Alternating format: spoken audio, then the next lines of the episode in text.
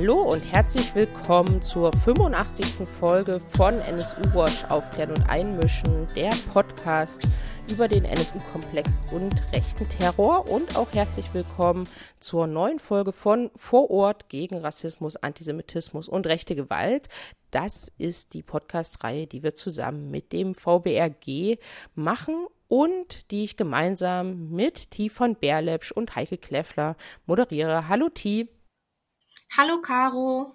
Hallo liebe ZuhörerInnen. Ja, und wir haben es in der letzten Folge schon angekündigt, dass es diesmal eine Sonderfolge geben wird, nämlich wir wollen gemeinsam das Pressegespräch des VBRG zur neuen rechten Mobilisierung uns hier anhören und noch weitere Audio-Statements. Ja, T, ihr hattet zu diesem Pressegespräch eingeladen. Warum denn eigentlich und wer ist dazu gekommen? Ja, wir saßen mal wieder zusammen in einem Meeting und haben überlegt, was ist gerade die aktuelle Lage und die Zahl rassistischer und rechter Angriffe, vor allem in Ostdeutschland, ist wieder total rasant gestiegen. Und die Reaktion der Polizei, Justiz und Politik ist nach den gleichen Mustern wie sonst Verharmlosung, Entpolitisierung und Wegschauen. Und wir haben uns gedacht, wir müssen das in die Öffentlichkeit tragen und haben uns dazu einige SpeakerInnen eingeladen, um auf dieses Thema nochmal den Fokus zu lenken. Dazu haben wir die Sozialpsychologin Pia Lamberti eingeladen. Sie ist die Geschäftsführerin von CEMAS. Sultana Sediki, sie ist bei Jugendliche ohne Grenzen in Thüringen aktiv. Robert Kusche vom VBRG Vorstand und er ist auch Geschäftsführer der RAA Sachsen sowie Franz Zobel, der die Projektleitung bei der Opferberatungsstelle Esra in Thüringen hat. Ja, Heike hat das Pressegespräch moderiert. Ihr werdet sie also im Pressegespräch auch hören. Und das hören wir uns jetzt gemeinsam mal an.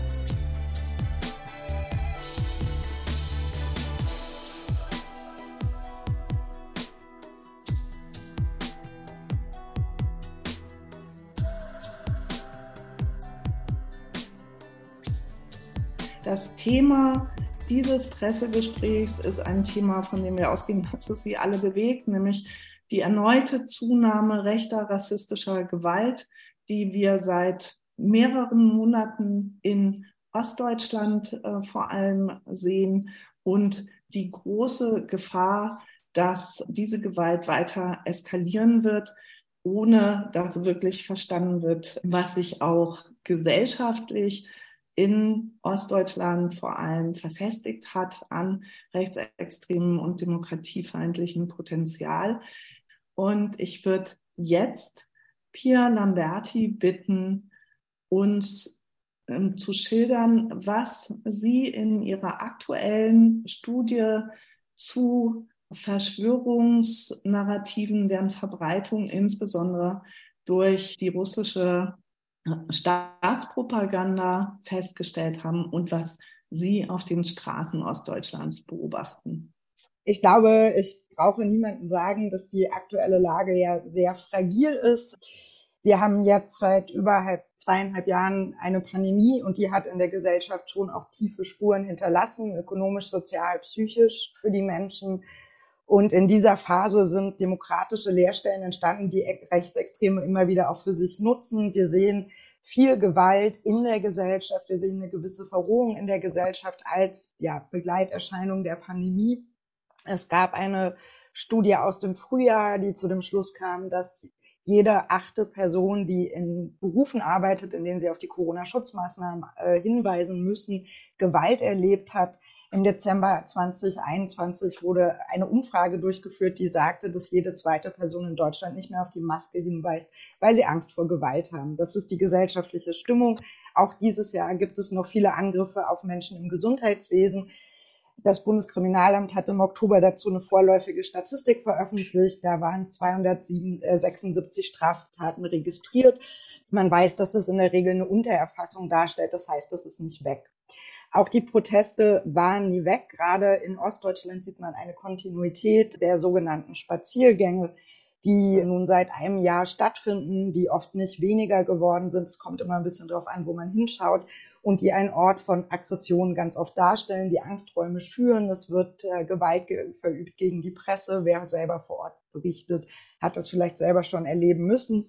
aber auch politisch Engagierte erleben diese Aggressionen, diese Gewalt immer wieder.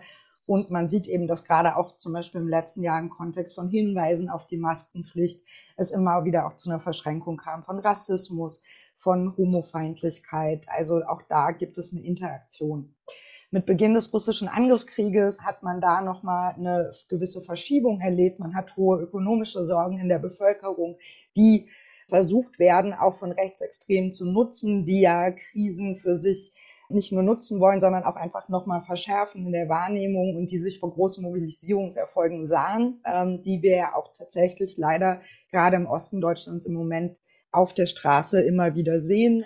Und auf all das, und das finde ich auch nochmal wichtig, kommt eine verstärkte Aktivität seitens Russlands in Bezug auf Desinformationskampagnen. Das heißt, man hat eben diese russische Desinformation, die mit Rechtsextremismus in Deutschland interagiert und sich dadurch einfach nochmal verschärfen kann und größeren Resonanzraum erlangen kann. Wir haben in unserer Studie einen signifikanten Anstieg zum Glauben an pro-russische Verschwörungserzählungen, russische Propaganda gefunden.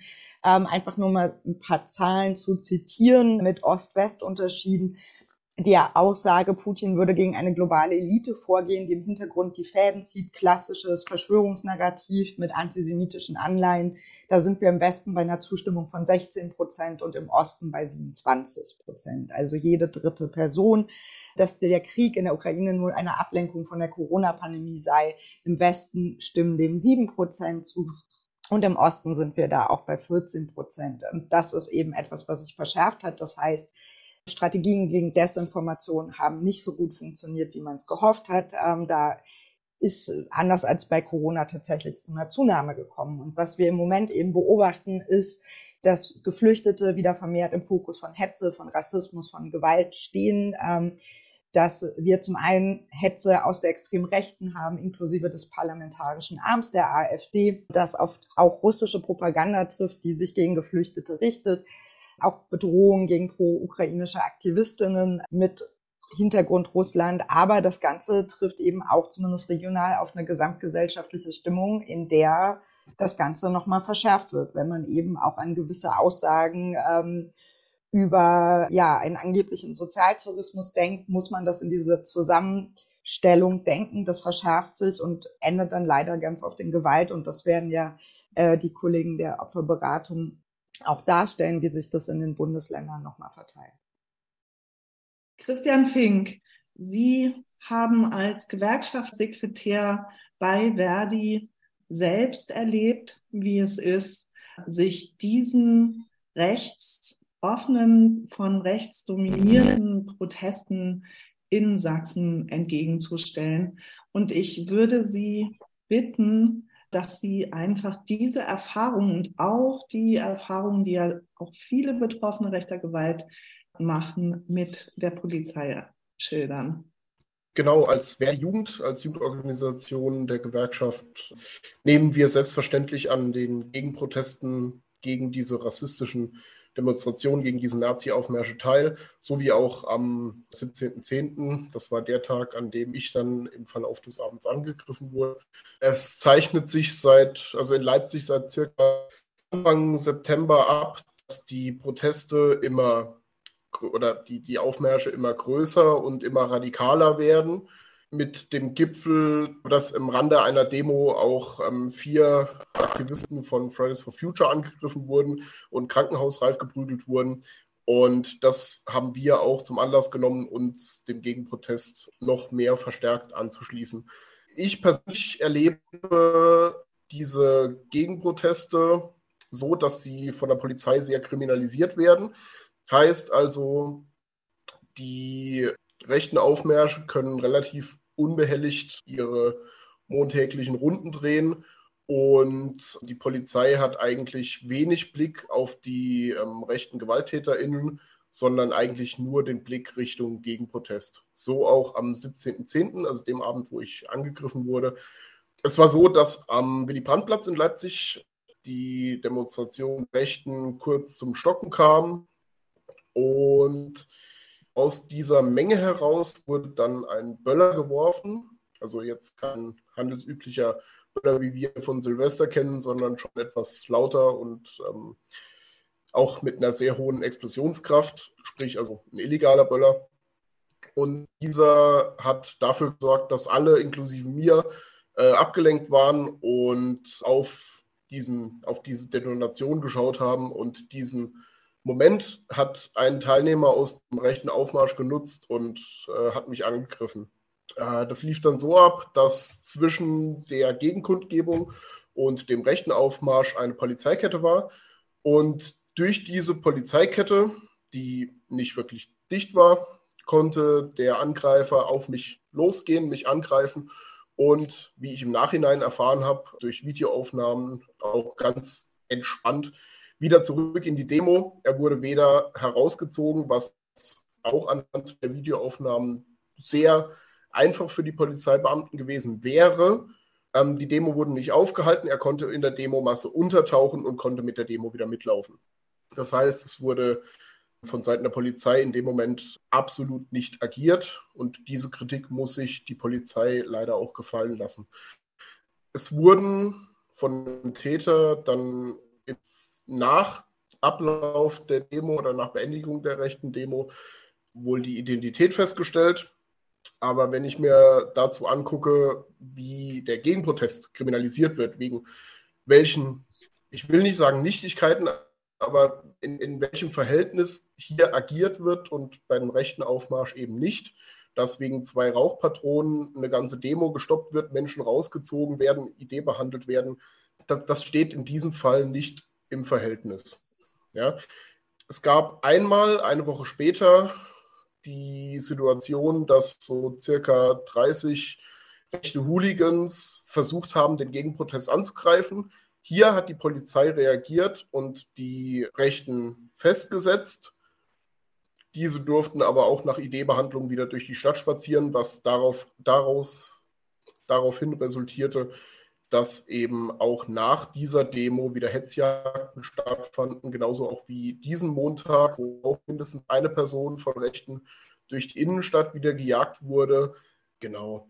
Meines Erachtens, so wie ich es empfinde, sieht die Polizei und die Versammlungsbehörde nicht die Notwendigkeit, ihrer Verantwortung gerecht zu werden, sprich alles Mögliche in die Hand zu nehmen, um zu sagen, okay, hier besteht eine Gefahr für Bürgerinnen und Bürger. Wir müssen gucken, was wir machen können und zur Not diese Aufmärsche nicht präventiv verbieten, aber in der Konsequenz, dass immer wieder Gewalt aus diesen Aufmärschen auf Bürgerinnen und Bürger ausgeübt wird.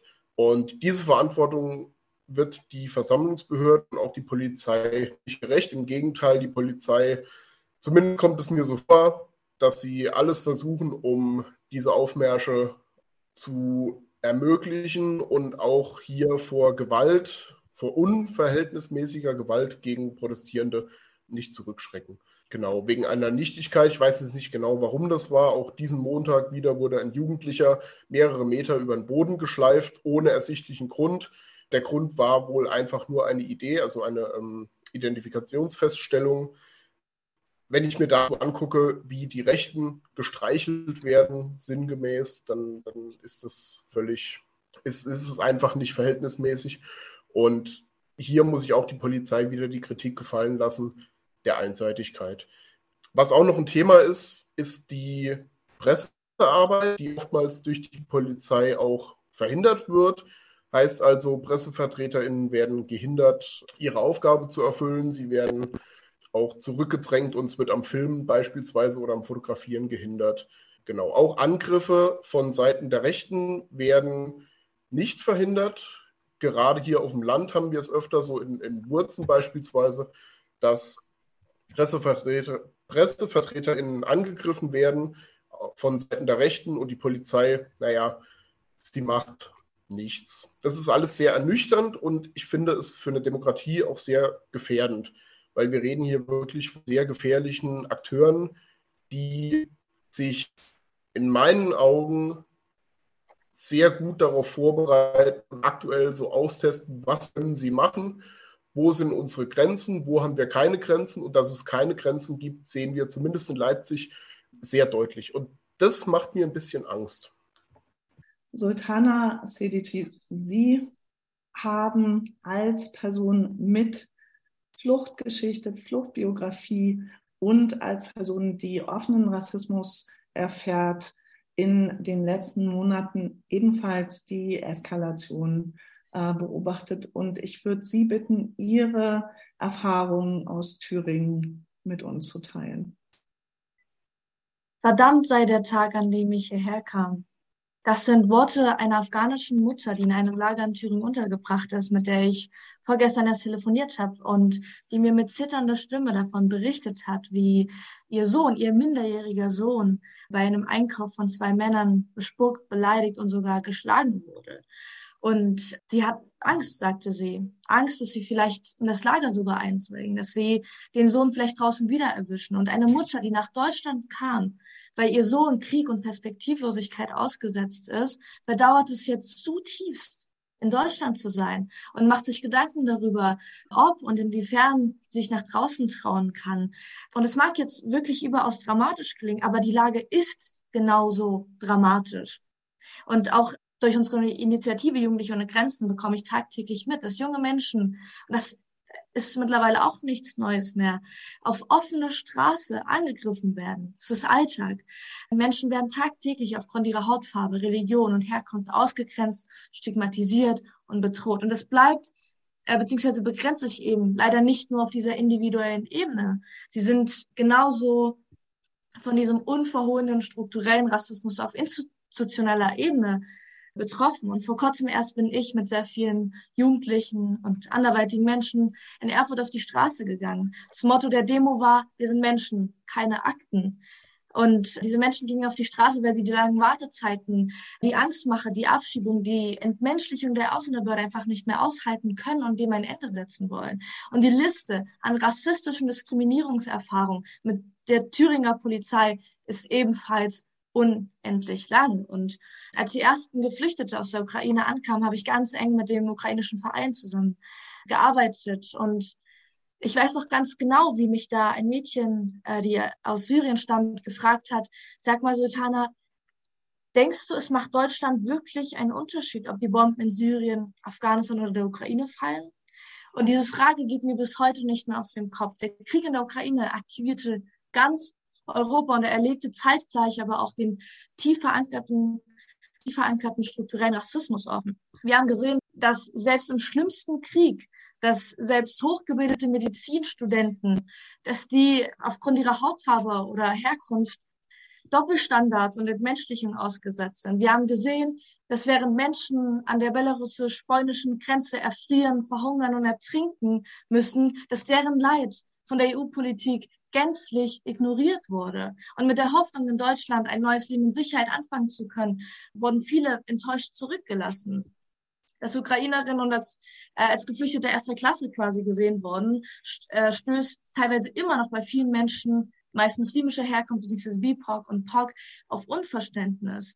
Und ganz offiziell regelt ja das, das Aufenthaltsgesetz zur ukrainische Kriegsgeflüchtete nach Paragraph 24 ein Aufenthaltsrecht bekommen für zwei bis drei Jahre ohne Asylverfahren, eine sofortige Arbeitserlaubnis und haben eben entsprechend auch ja einen Anspruch auf Sozialleistungen, Krankenversicherung. Und all das steht vielen Menschen aus Afghanistan oder Syrien nicht zu. Und die sind immer noch dem Rassismus der Politik ausgesetzt. Viele dieser stecken, und da bekomme ich auch ganz viele Menschen, äh, ganz viele Geschichten mit, ich betreue die auch teilweise, die in langwieriger Asylverfahren stecken, keinen Zugang zum Arbeitsmarkt haben, obwohl sie Staatsexamen in ihrer Tasche stecken haben.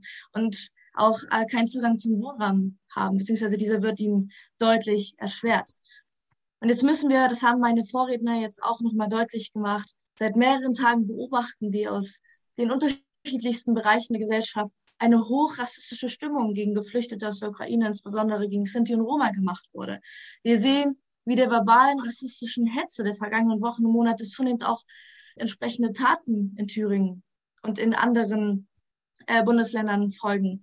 Es gab jetzt Meldungen von Angriffen gegen viele Menschen und ich habe wie gesagt, mit meiner, durch meine Arbeit mit dem ukrainischen Verein auch Kontakt zu ukrainischen Familien. Und da habe ich jetzt auch mitbekommen, dass Mädchen sogar angegriffen wurden in der Schule, dass sie auch beleidigt und bespuckt wurden. Und Wismar, Bautzen, Leipzig, an diesen Orten im äh, deutschen Osten haben in den letzten Wochen Unterkünfte gebrannt, die vor allem von Geflüchteten aus der Ukraine bewohnt wurden oder für dieses vorgesehen waren. Und das sind erschreckende Alarmzeichen. Auch an anderen Orten in Thüringen sind gefährliche Entwicklungen zu sehen. Leinefelde zum Beispiel oder der Mietvertrag einer Unterkunft, die für 150 Geflüchtete aus der ja, äh, aus der vom Krieg erschütterten Ukraine bieten sollte, gekündigt. Und das aufgrund von Anfeindungen, Bedrohung seitens der rechten Szene. Wir sehen also, dass Menschen in Lagern Angst und Traumata ausgesetzt sind. Wir sehen, dass jenseits moralischer Appelle an Menschenwürde, Gerechtigkeit und Solidarität Ungleichheit produziert und reproduziert wird, sowie ideologisch gerechtfertigt wird. Wir sehen, dass Schutzbedürftige den gesellschaftlich fest verankerten mörderischen Ideologien des Rassismus, Antisemitismus und Nationalismus ausgeliefert sind. Und da müssen wir uns jetzt einmal mehr fragen, wie wir es schaffen, Schutzmaßnahmen zu errichten, wie wir es schaffen, dass Menschen sich nicht mehr vor dem Security-Personal in den Lagern fürchten müssen oder von äh, militanten Neonazis angegriffen werden, wie wir es schaffen, eine rassismuskritische und diskriminierungssensible Gesellschaft zu schaffen. Ich würde jetzt Franz Zobel bitten, von der Opferberatungsstelle ESRA zu beschreiben, wie sich die aktuelle Entwicklung auch in der Arbeit der Opferberatungsstelle zeigt und welche Warnungen damit auch verbunden sind und Sorgen. Ich kann nur sozusagen das bestätigen, was Frau Sedicki gerade nochmal eindrucksvoll geschildert hat.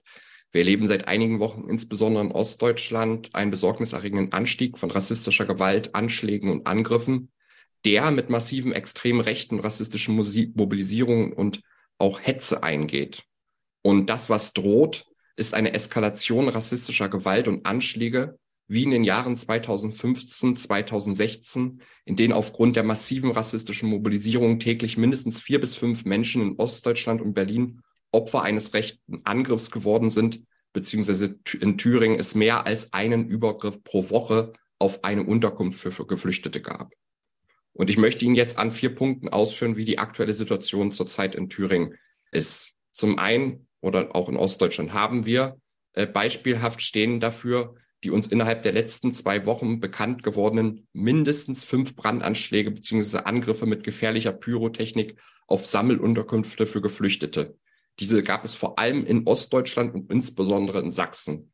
Das passt in ein Bild, in dem nach den Jahresstatistiken von uns als Opferberatungsstellen die Gefahr in Ostdeutschland dreimal so groß ist, Opfer eines rechten, rassistischen oder antisemitischen Angriffs zu werden.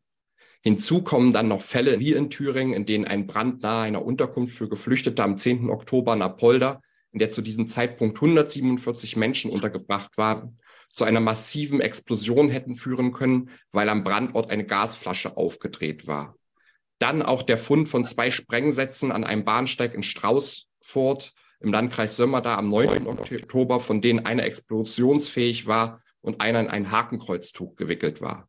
Und ein von Posedeki schon erwähntes rassistisch und explizit antiziganistisches Drohschreiben, welches dazu führte, dass der Eisfelder Landrat den Mietvertrag für eine Tonhalle gekündigt hat.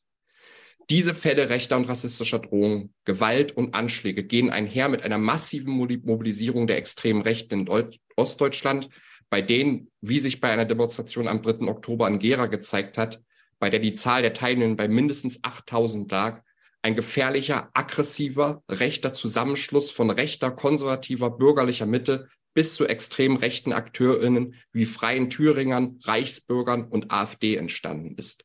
Dafür stehen zum Beispiel die Teilnahme von mittelständischen UnternehmerInnen aus Thüringen oder von dem CDU-Politiker und ehemaligen Bundestagsabgeordneten Albert Weiler bei der Demonstration in Gera.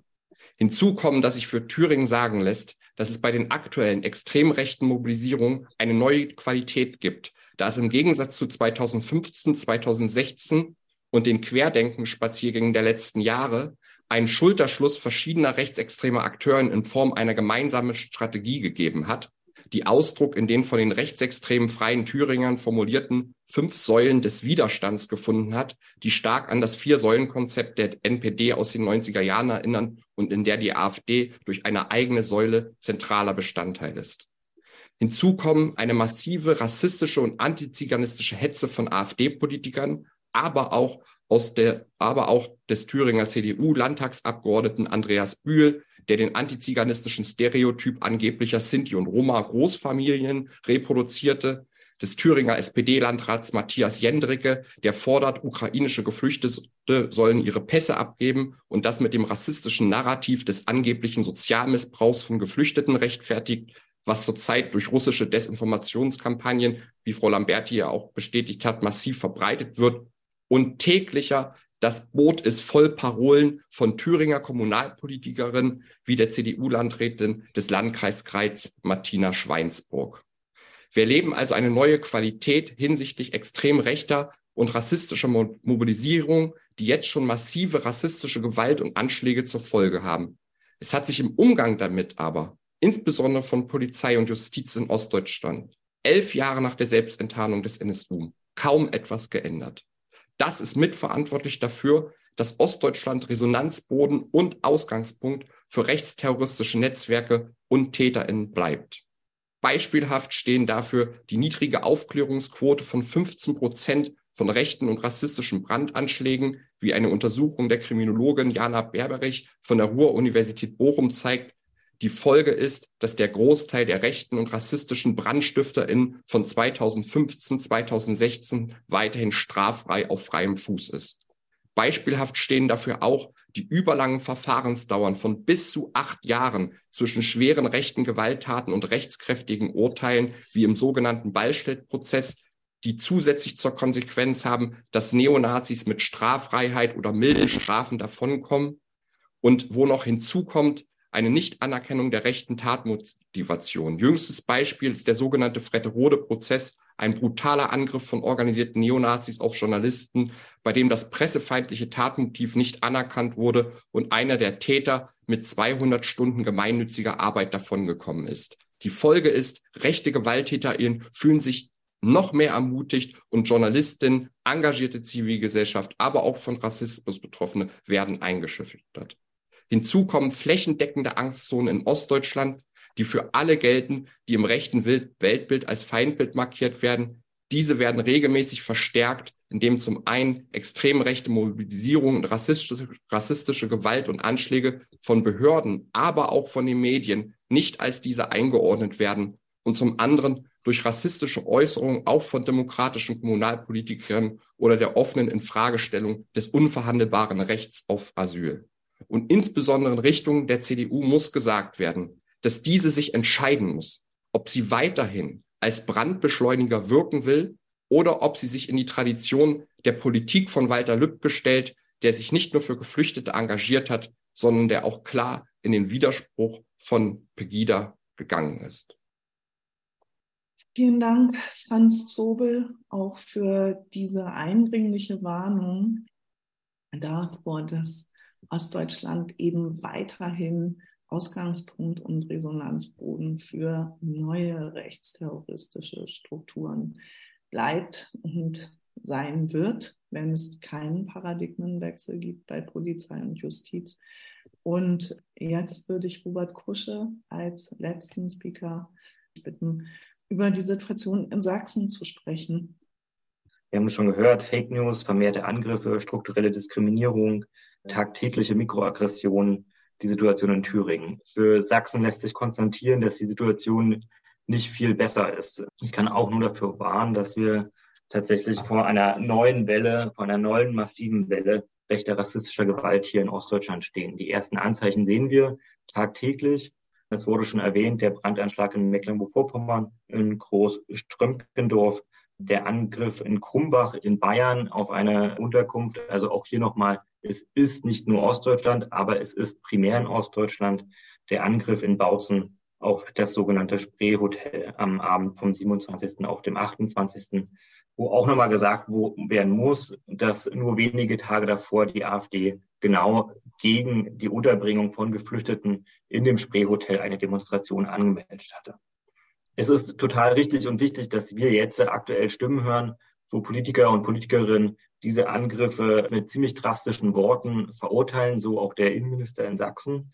Es bleibt aber ein fader Beigeschmack und den hat Franz Zobel und die anderen Kolleginnen schon gesagt, die Wochen davor war der, derselbe Innenminister, dieselben Landräte, dieselben Bürgermeisterin nicht müde, äh, immer wieder zu betonen, wie, wie überfordert die Kommunen mit den Flüchtlingen sind, dass es keine weiteren Aufnahmeprogramme geben darf, dass es mehr Geld braucht, ja, dass sogar die Grenzen zu Polen und Tschechien kontrolliert werden müssen. Seit vielen, vielen Wochen werden die Züge, die aus Prag nach Dresden fahren, werden massiv von der Bundesgrenzpolizei kontrolliert und es werden vor allen Dingen schwarze Geflüchtete rausgezogen und die Berichte davon sind teilweise erschütternd. Das heißt, die sprachliche Eskalation der politischen Verantwortungsträgerin trägt direkt mit dazu bei, dass sich Leute ermutigt fühlen und bereit sind, sozusagen als vermeintliche Vollstrecker eines Volkswillens auf die Straße zu gehen und dann diese Objekte auch anzuzünden beziehungsweise Menschen anzugreifen. Und das ist etwas, was wir tatsächlich aus den Jahren 2015, 2016 kennen. Franz Sobel hat darauf nochmal verwiesen. Es gibt diese Studie von Jana Berberich, wo genau gesagt wird, die untersucht hat, wie viele Fälle denn aufgeklärt worden sind. Und sie hat da Sachsen mit NRW ver verglichen. Und in Sachsen sind 84 Prozent der Ermittlungsverfahren eingestellt worden in dieser Zeit das ist sozusagen eine höhere Einstellungsquote als in den 1990er Jahren. Das heißt, wir haben es entweder damit zu tun, dass niemand reden will, dass niemand was sieht, oder dass alle das eigentlich insgeheim wohl, äh, gutheißen, was da passiert. Und hinzu kommt ja auch noch, es wird ja nicht nur gezündelt, sondern die Täter nehmen ganz bewusst den Tod von Menschenleben in Kauf, weil genau wie in Mecklenburg-Vorpommern, auch in Bautzen, in den Objekten jeweils Menschen anwesend waren, sei es Geflüchtete sei es, sei es Arbeiterinnen oder Arbeiter, die die Einrichtung vor, vorgerichtet haben für die Flüchtlinge, die in den nächsten Tagen ankommen sollten. In dem ganzen Kontext passt auch, dass das rechte Narrativ der sogenannten Lügenpresse extrem verfängt. Wir sehen das bei all den Demonstrationen in, in Sachsen, aber auch in Ostdeutschland und es angeblich keinen Schutz mehr gibt nach Artikel 5 und dass äh, rechte Demonstrierende glauben, dass sie diese Personen, die darüber berichten, ungehindert jagen und verfolgen können.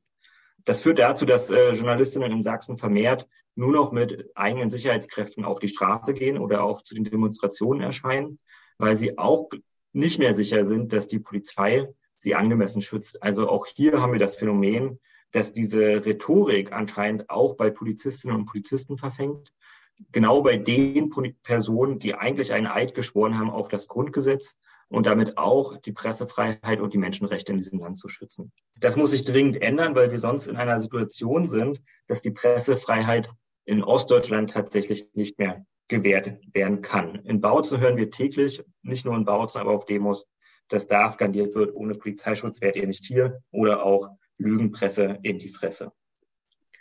Zu Demonstrationen noch ein, zwei Worte. Es sind natürlich Orte, wo auch mal zugespitzt wird und wo äh, pointiert Sachen dargestellt werden. Aber was wir in Ostdeutschland erleben, ist, dass hier gehetzt wird, es wird polarisiert, es wird beleidigt.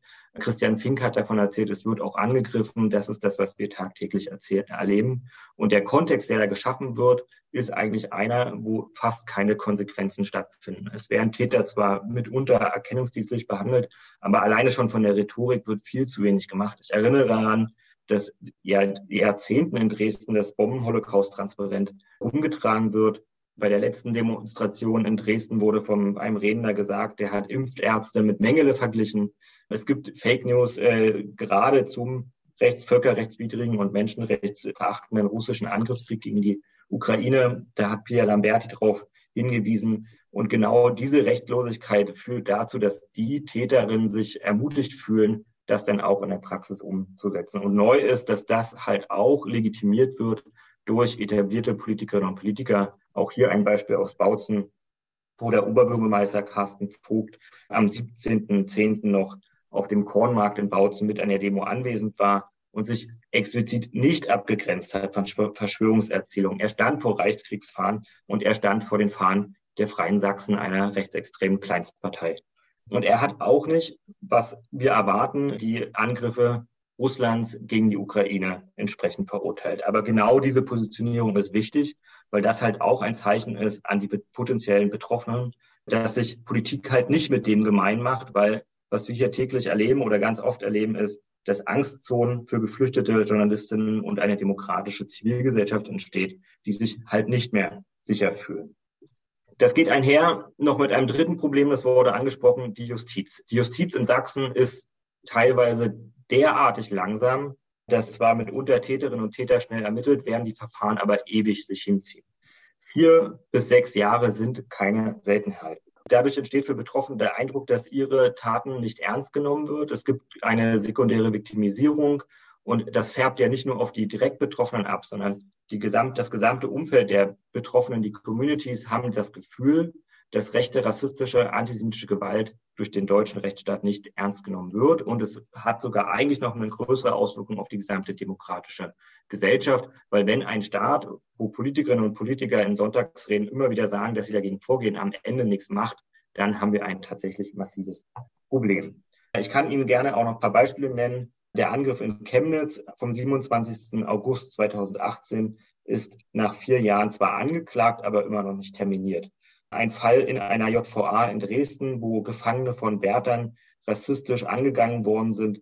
Da hat es vier Jahre gedauert, von 2018 bis der angeklagt wurde und verhandelt wurde. Ein Fall in Wurzen, auch von 2018, wurde erst diesen, dieses Jahr im Sommer 2022 verhandelt. Und ganz aktuell ein Fall aus Dresden aus dem Januar 2016 wurde jetzt terminiert, aus dem Jahr 2016. Und die die Folge davon ist, dass ja auch zu Recht das Strafmaß immer geringer wird, weil die Täterin zu lange auf ihre Verfahren warten. Und das ist ein richtiges rechtsstaatliches Prinzip, aber in dem Fall einfach äh, erschreckend. Und daher haben wir uns tatsächlich Gedanken gemacht, und Sie haben das gehört, die, die massiven Warnungen. wir sind tatsächlich vor einer Situation, wo es wirklich eskalieren kann, dass wir acht notwendige Maßnahmen sehen. Wir sehen einerseits die Maß Maßnahme, dass es äh, dezentral untergebracht werden muss. Sammelunterkünfte für Geflüchtete müssen aufgelöst werden, weil das sind die Fokuspunkte.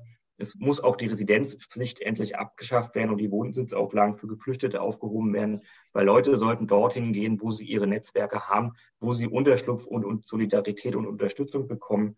Es müssen Aufmärsche vor den Unterkünften verboten werden weil das sozusagen dazu beiträgt, dass diese Menschen vermehrt in den Fokus geraten. Und wir brauchen auch im aktuellen Kontext mehr denn je äh, ein Bleiberecht für Opferrechte rassistischer und antisemitischer Gewalt, weil sie als Zeuginnen und Zeugen vor den Gerichtsverfahren aussagen müssen, einerseits und andererseits, weil es ein klares Symbol wäre an diejenigen, dass die Täter, die Neonazis hier nicht gewinnen. Wir brauchen aber auch Staatsanwälte und Staatsanwältinnen, die bei den Demonstrationen mitgehen und dort die Demonstration nach Rechtsverstößen scannen und dann auch schnelle Verfahren machen und sei es einfach schnelle Geldstrafen aussprechen. Wir brauchen verbindliche und flächendeckende Schulungen für Polizeibeamtinnen, explizit nochmal zum Paragraph 5 Pressefreiheit, aber auch ganz allgemein zur Menschenrechtsbildung. Hier muss einfach viel mehr getan werden. Und wir fordern, dass es besondere Aufbauorganisationen bei den Landeskriminalämtern gibt, geht, geben, geben soll, damit PMK-Straftaten auch schneller ermittelt werden und entsprechend logische Schlussfolgerung auch bei der Justiz, dass diese Verfahren auch priorisiert werden müssen.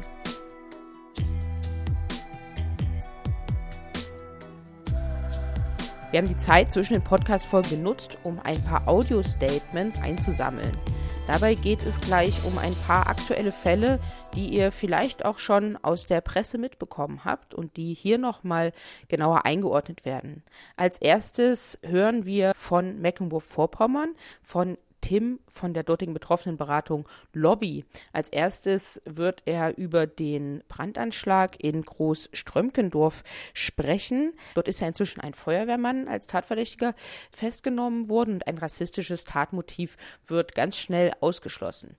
Darüber wird er sprechen und danach geht es um einen Gerichtsprozess gegen einen Neonazi aus Jameln.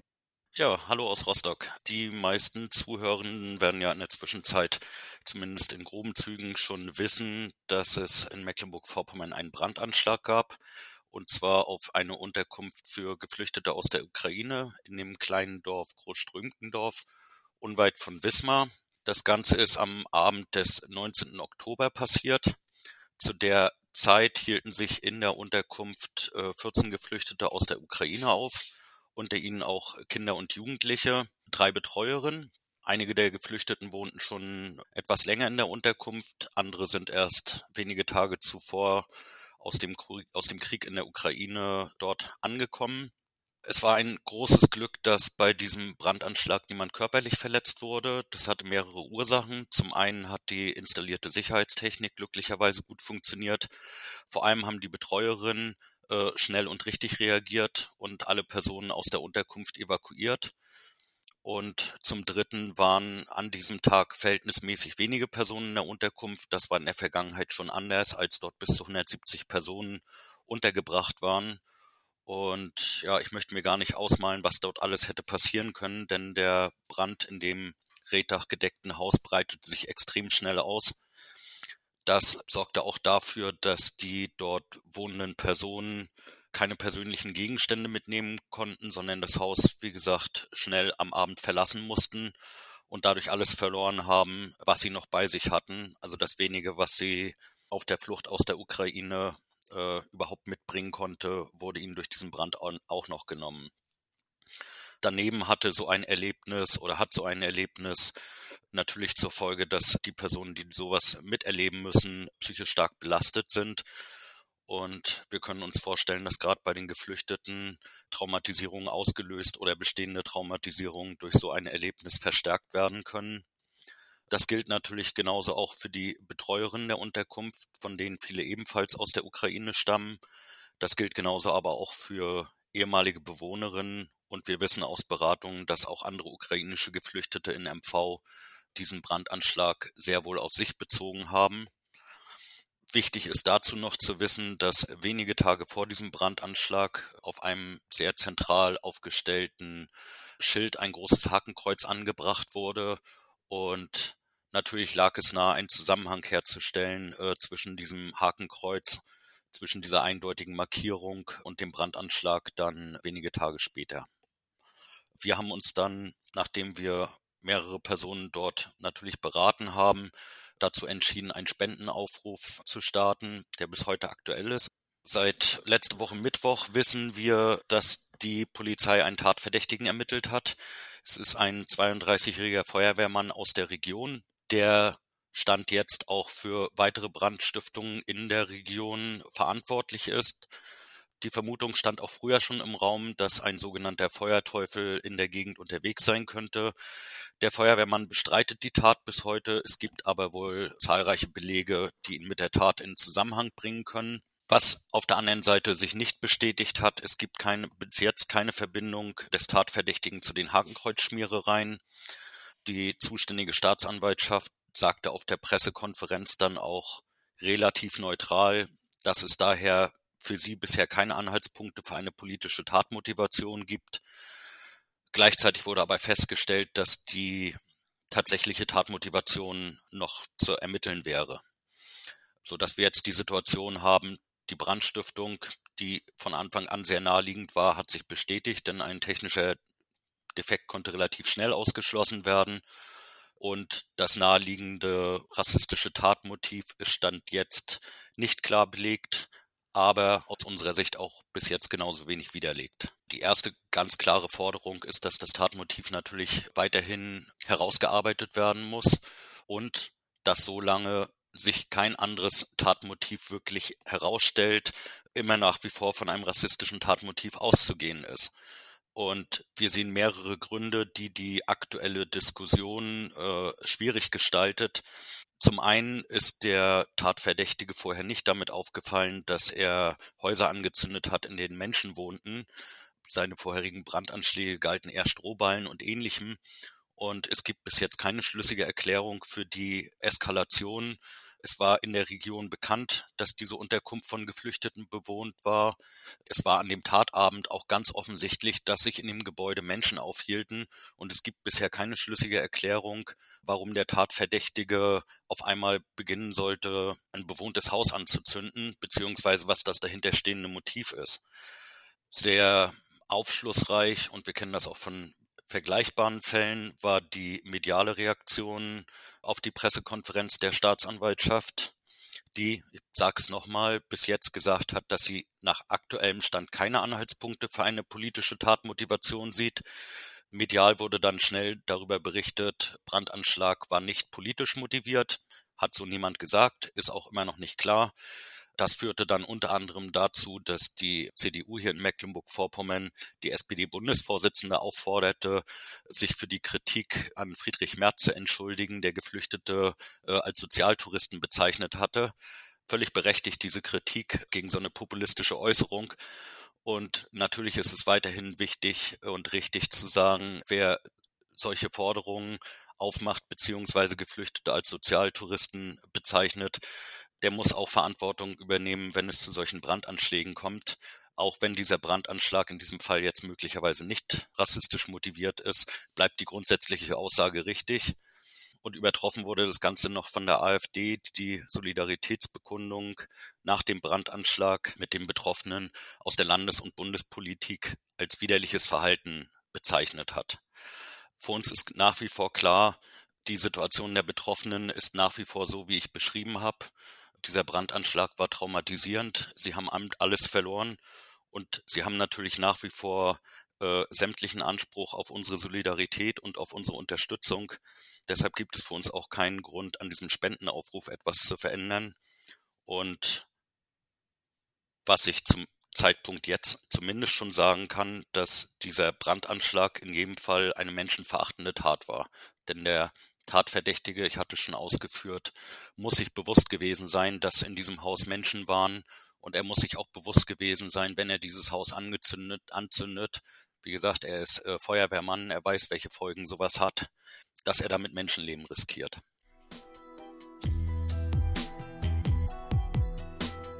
Am 4. November gab es am Amtsgericht Wismar einen Prozess gegen einen 19-jährigen Neonazi aus Jamel, Wilhelm K. Wilhelm K. war angeklagt wegen mehrfacher gefährlicher Körperverletzung, wegen Verwendung von Symbolen verfassungswidriger Organisation und wegen Verkehrsdelikten.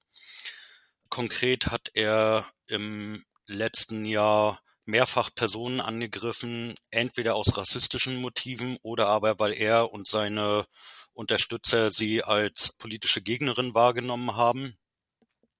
Um das vielleicht mal so ein bisschen deutlich zu machen, im Juli 21 griff er zwei Personen an, die er dabei auch rassistisch beleidigte. Er schlug eine Person, versuchte der anderen Person mit Springerstiefeln gegen den Kopf zu treten, was diese glücklicherweise abwehren konnte und deshalb nur leicht verletzt wurde. Nur einen Monat später hat er zusammen mit zwei weiteren Neonazis äh, Schüler aus Baden-Württemberg angegriffen, die sich in Wismar aufgehalten haben und seiner Meinung nach die falsche Musik gehört haben. Dabei wurden ebenfalls mehrere Personen verletzt, vor allem ein Mann, der schlichtend eingreifen wurde, der von Wilhelm K. zu Boden geschubst wurde und als er dann bewusstlos am Boden lag, von diesem mehrfach wiederum mit Stiefeln gegen den Kopf getreten wurde. Und im Oktober letzten Jahres wurden dann Mitglieder einer Punkband auf einer privaten Feier angegriffen. Wilhelm K. war wiederum zusammen mit drei anderen Neonazis, die zunächst mehrfach Sieg Heil skandierten und dann koordiniert mehrere Personen angriffen und schlugen.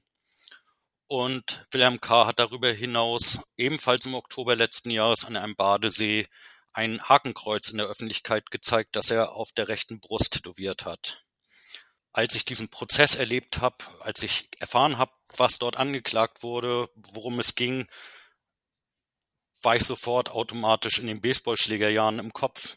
Dieses brutale Vorgehen, das Auswahl, die Auswahl der Opfer, all das hat mich an die Zeit in den 90ern oder frühen 2000ern erinnert. Aber nicht nur das, sondern auch die juristische Aufarbeitung. Vor allem der Vorsitzende Richter war dabei besonders erschreckend, der wörtlich meinte, Wilhelm K. ist kein rechter Schläger, sondern einfach nur ein gemeiner, kein rechter Gewalttäter, sondern einfach nur ein gemeiner Schläger. Eine solche Entpolitisierung von Taten, die nun ganz, ganz offensichtlich rechtsmotiviert waren, habe ich so schon lange nicht mehr erlebt. Der Täter und seine Mitstreiter haben bei den Angriffen ihre Tatmotivation selber ganz offensichtlich gemacht durch rassistische Beleidigung, durch Siegheilrufe und ähnliches. Dies wurde auch in den Anklageschriften im Detail benannt. Und dennoch war der Richter der Meinung, hier keine politische Motivation zu sehen. Und entsprechend kam natürlich auch der Paragraph 46 Absatz 2, der eben eine Strafverschärfung explizit bei solchen Taten verlangt, nicht zur Anwendung. Und im Ergebnis kann Wilhelm K. sich freuen. Für vier gefährliche Körperverletzungen, einmal 86a plus Verkehrsdelikte mit einer Bewährungsstrafe davon zu kommen. Ob diese allerdings rechtskräftig wird, ist noch nicht ganz klar, denn wir wissen noch nicht, ob die Staatsanwaltschaft, die eine Haftstrafe ohne Bewährung gefordert hat, Rechtsmittel gegen dieses Urteil einlegen wird. Wir hoffen es sehr. Fast die gesamte selbsternannte Dorfgemeinschaft Jamel, also genau diese Neonazi-Struktur, die dieses Dorf seit Jahren oder Jahrzehnten dominiert, und die wenigen Personen, die sich ihnen dort entgegenstellen, auch terrorisiert, war bei dem Prozess anwesend und äh, sie haben das sehr, sehr milde Urteil gegen Wilhelm K. natürlich ausgiebig gefeiert. Das heißt, in ihre Richtung war das ein ganz klares Signal. Eure Taten werden nicht als das wahrgenommen und vor allem nicht als das bestraft, was sie sind, nämlich neonazistische Gewalt. Und natürlich ist das auch ein Zeichen an alle Betroffenen und potenziell Betroffenen in der Region, Mehrere dieser Angriffe fanden in Wismar statt, einer an einem anderen Ort in der Region. Und für die Betroffenen ist das Ergebnis dieses Prozesses natürlich ebenso eindeutig. Jemand kann durch die Gegend ziehen, Menschen mit Springerstiefeln gegen den Kopf treten. Das alleine wäre ja eigentlich schon ein Grund gewesen, ihn wegen versuchten Totschlag anzuzeigen. Das ist nicht erfolgt.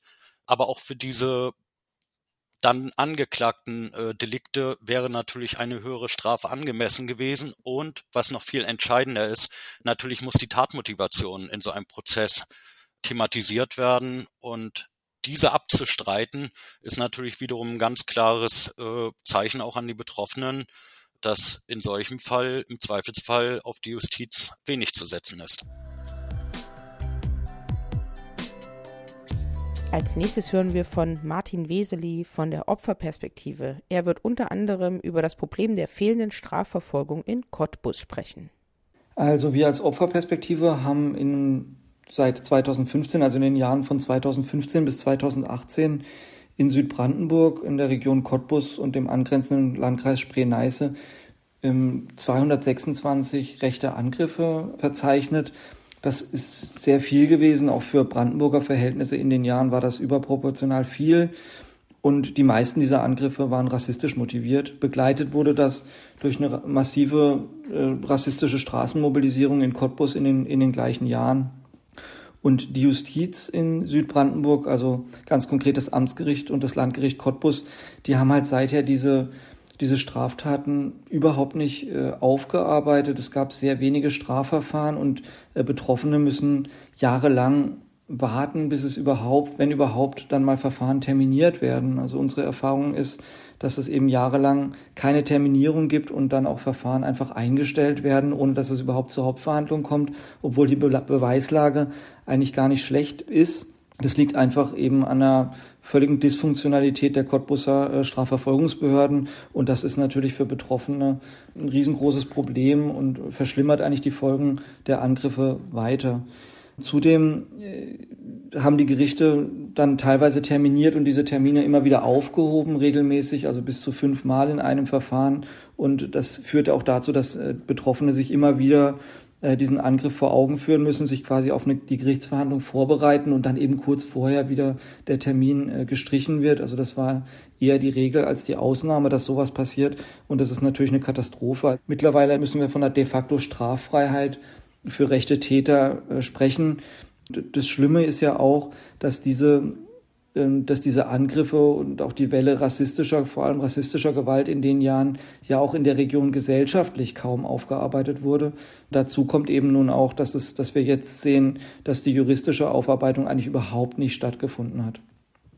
Ähm, exemplarisch kann ich zwei Verfahren nennen. Also das eine ist ein, ein rassistisch motivierter Angriff in Spremberg, also Stadt, Kleinstadt bei Cottbus im Landkreis Spree-Neiße, wo eben im Jahreswechsel 2016, 2017, also am 1. Januar 2017, ein Angriff stattgefunden hat auf einen afghanischen Geflüchteten.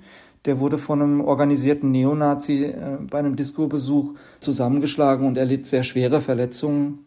Dauerte dann allerdings fünfeinhalb Jahre, bis das Landgericht Cottbus sich imstande sah, mal eine Hauptverhandlung durchzuführen, die dann erst im Juni 2022 stattgefunden hat, also fünfeinhalb Jahre nach der Tat.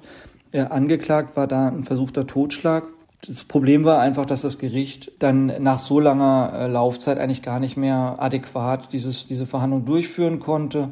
Das rassistische Tatmotiv zum Beispiel überhaupt nicht äh, herausgearbeitet wurde äh, in dieser Verhandlung und natürlich auch, der, wie, wie in vielen anderen Verfahren, der Beschuldigte und später Verurteilte dann einen starken Strafnachlass bekommen hat aufgrund der langen Verfahrensdauer. Also das sind eben alles Gründe, die dann auch nochmal äh, dazu führen, dass wir sagen, dass eine Strafverfolgung eigentlich wirklich gar nicht mehr richtig stattfindet äh, für die Verfahren in dieser Zeit.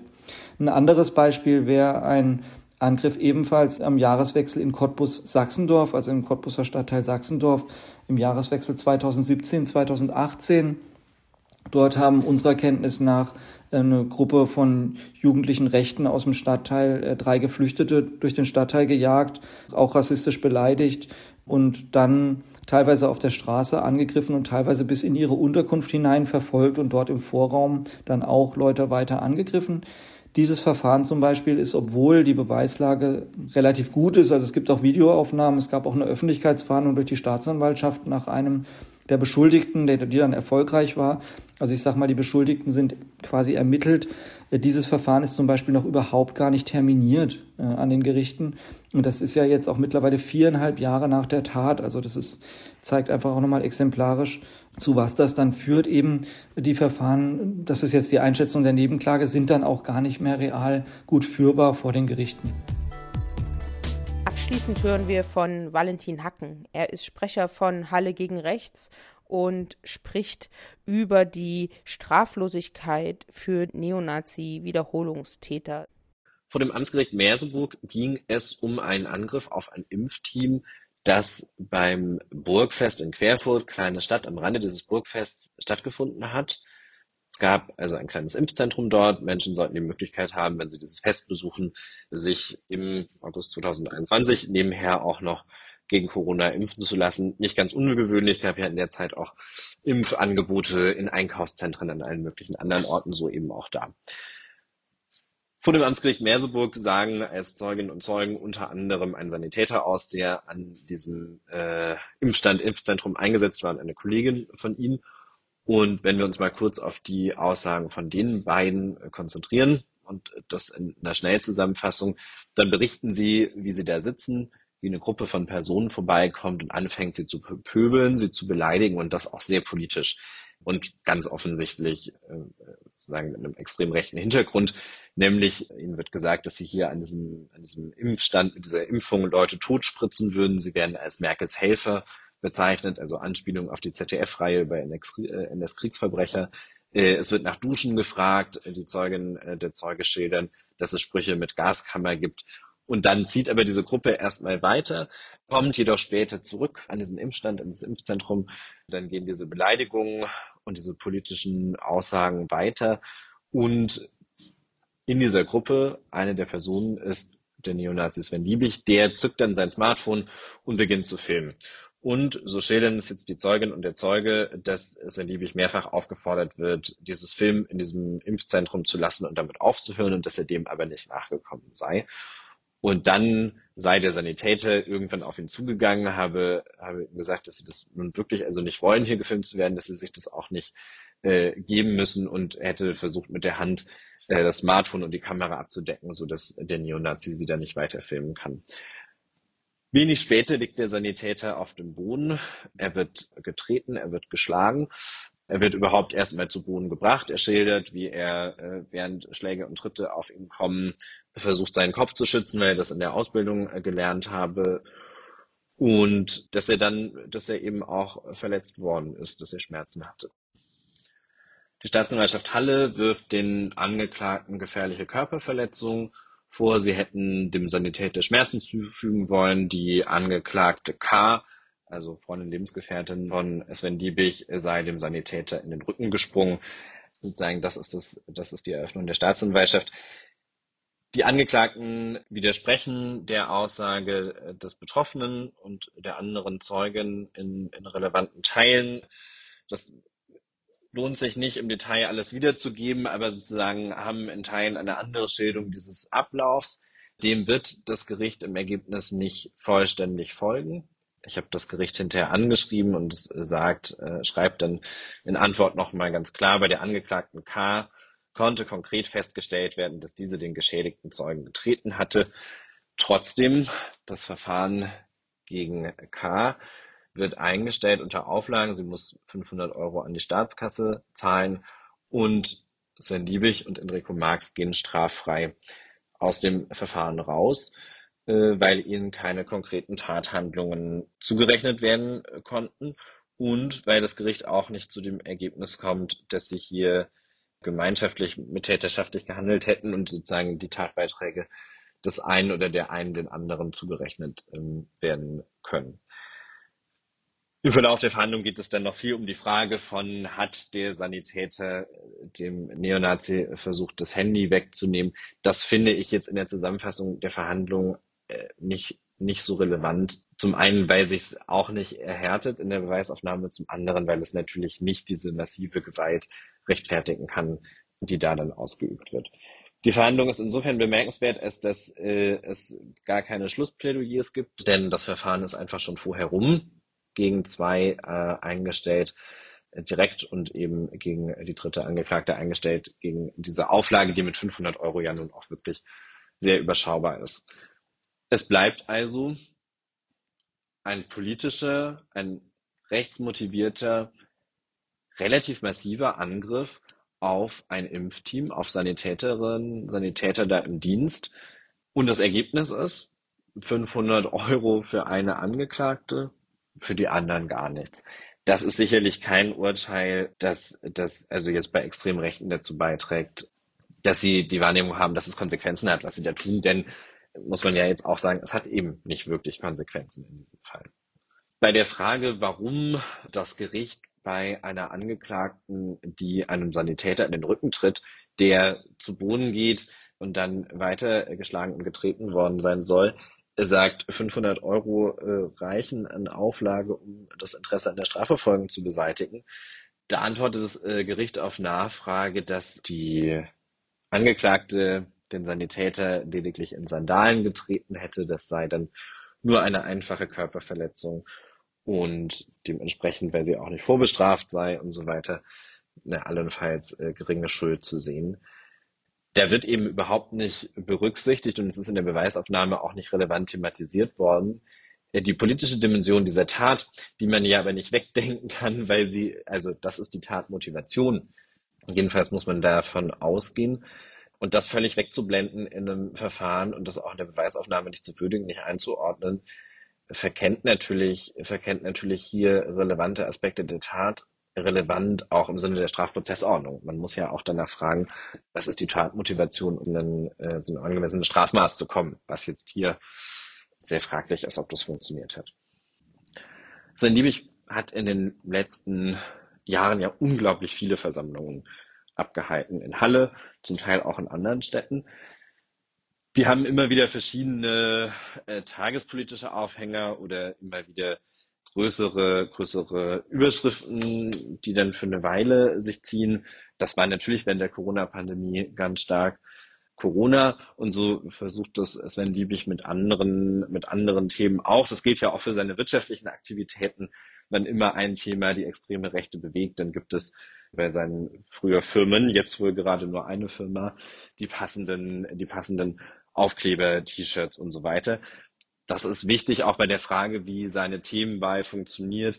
Denn Versammlungen von Sven Liebig sind nie nur politische Versammlungen und Veranstaltungen, sondern sie sind immer auch gleichzeitig Dauerwerbesendungen für seine wirtschaftlichen Aktivitäten. Das ist bei Sven Liebig sehr schwer zu trennen, denn er lebt ja davon, dass seine Firmen oder seine Firma äh, diese rechten politischen Motive vertreibt und verkauft. Und das würde sie sicherlich deutlich weniger tun, wenn er nicht pausenlos mit Versammlungen dafür Werbung machen würde, auf denen er ja auch immer wieder sagt, äh, ihr braucht mir nicht spenden und so weiter, kauft doch einfach meine Produkte.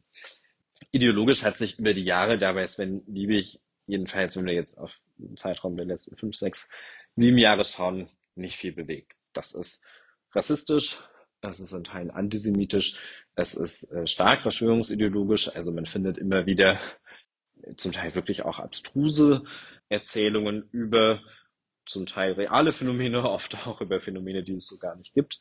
Und was sich durchzieht, gleich was der Anlass ist, ist sozusagen ein wie rassistisches Grundrauschen. Also es wechselt eher, woran Geflüchtete oder Migrantinnen schuld sein sollen oder was ihnen nun als ähm, üble Taten zugeschrieben wird.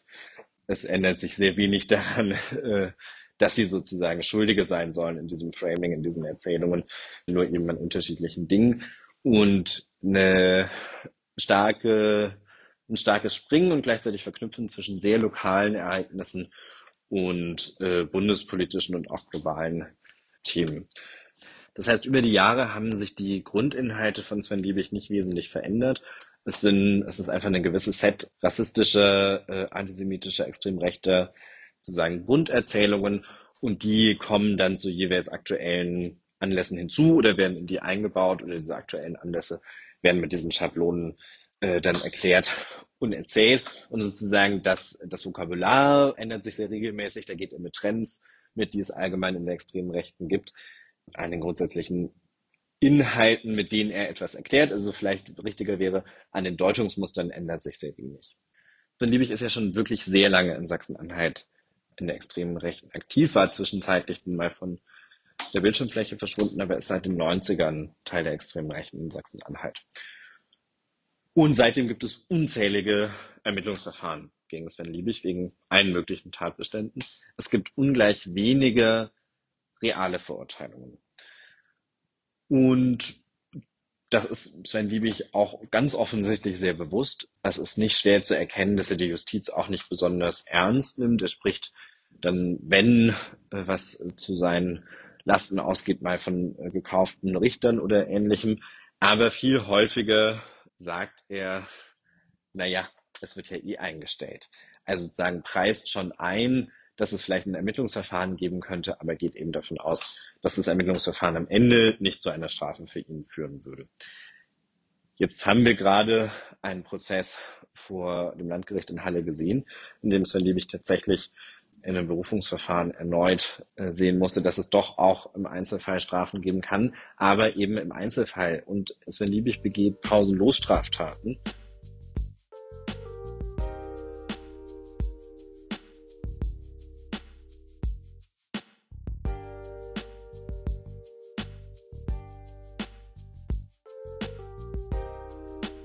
zur aktuellen Rechtmobilisierung und auch zu den Rechtmobilisierungen der letzten Jahre gibt es natürlich viel, viel nachzulesen, nachzuhören und nachzuschauen. Wir haben euch einiges in den Links zum Podcast zusammengestellt. Natürlich ähm, die Bitten auch um Unterstützung, Spenden für die Betroffenen aus Groß-Strömkendorf, aber natürlich auch die zugehörige Pressemitteilung zum Pressegespräch, die aktuelle Studie der CEMAS, die aktuelle Leipziger Autoritarismus-Studie, verschiedene Pressemitteilungen und Lesetipps zum Thema. Wir haben auch noch eine Bitte an euch. Und zwar wissen viele von euch ja auch, dass Betroffene der rassistischen Angriffe oft noch lange an den materiellen und immateriellen Folgen der Gewalt leiden. Und um den Betroffenen unbürokratische und zeitnahe finanzielle Unterstützung anzubieten, gibt es den VBAG Opferfonds. Und der Opferfonds lebt von euren Spenden. Über deren Verwendung entscheidet ein unabhängiger Beirat. Bitte setzt ein Zeichen der Solidarität und spendet für den Opferfonds des VBRG oder die Opferfonds von ESRA und RHA Sachsen damit können wir echt was bewegen.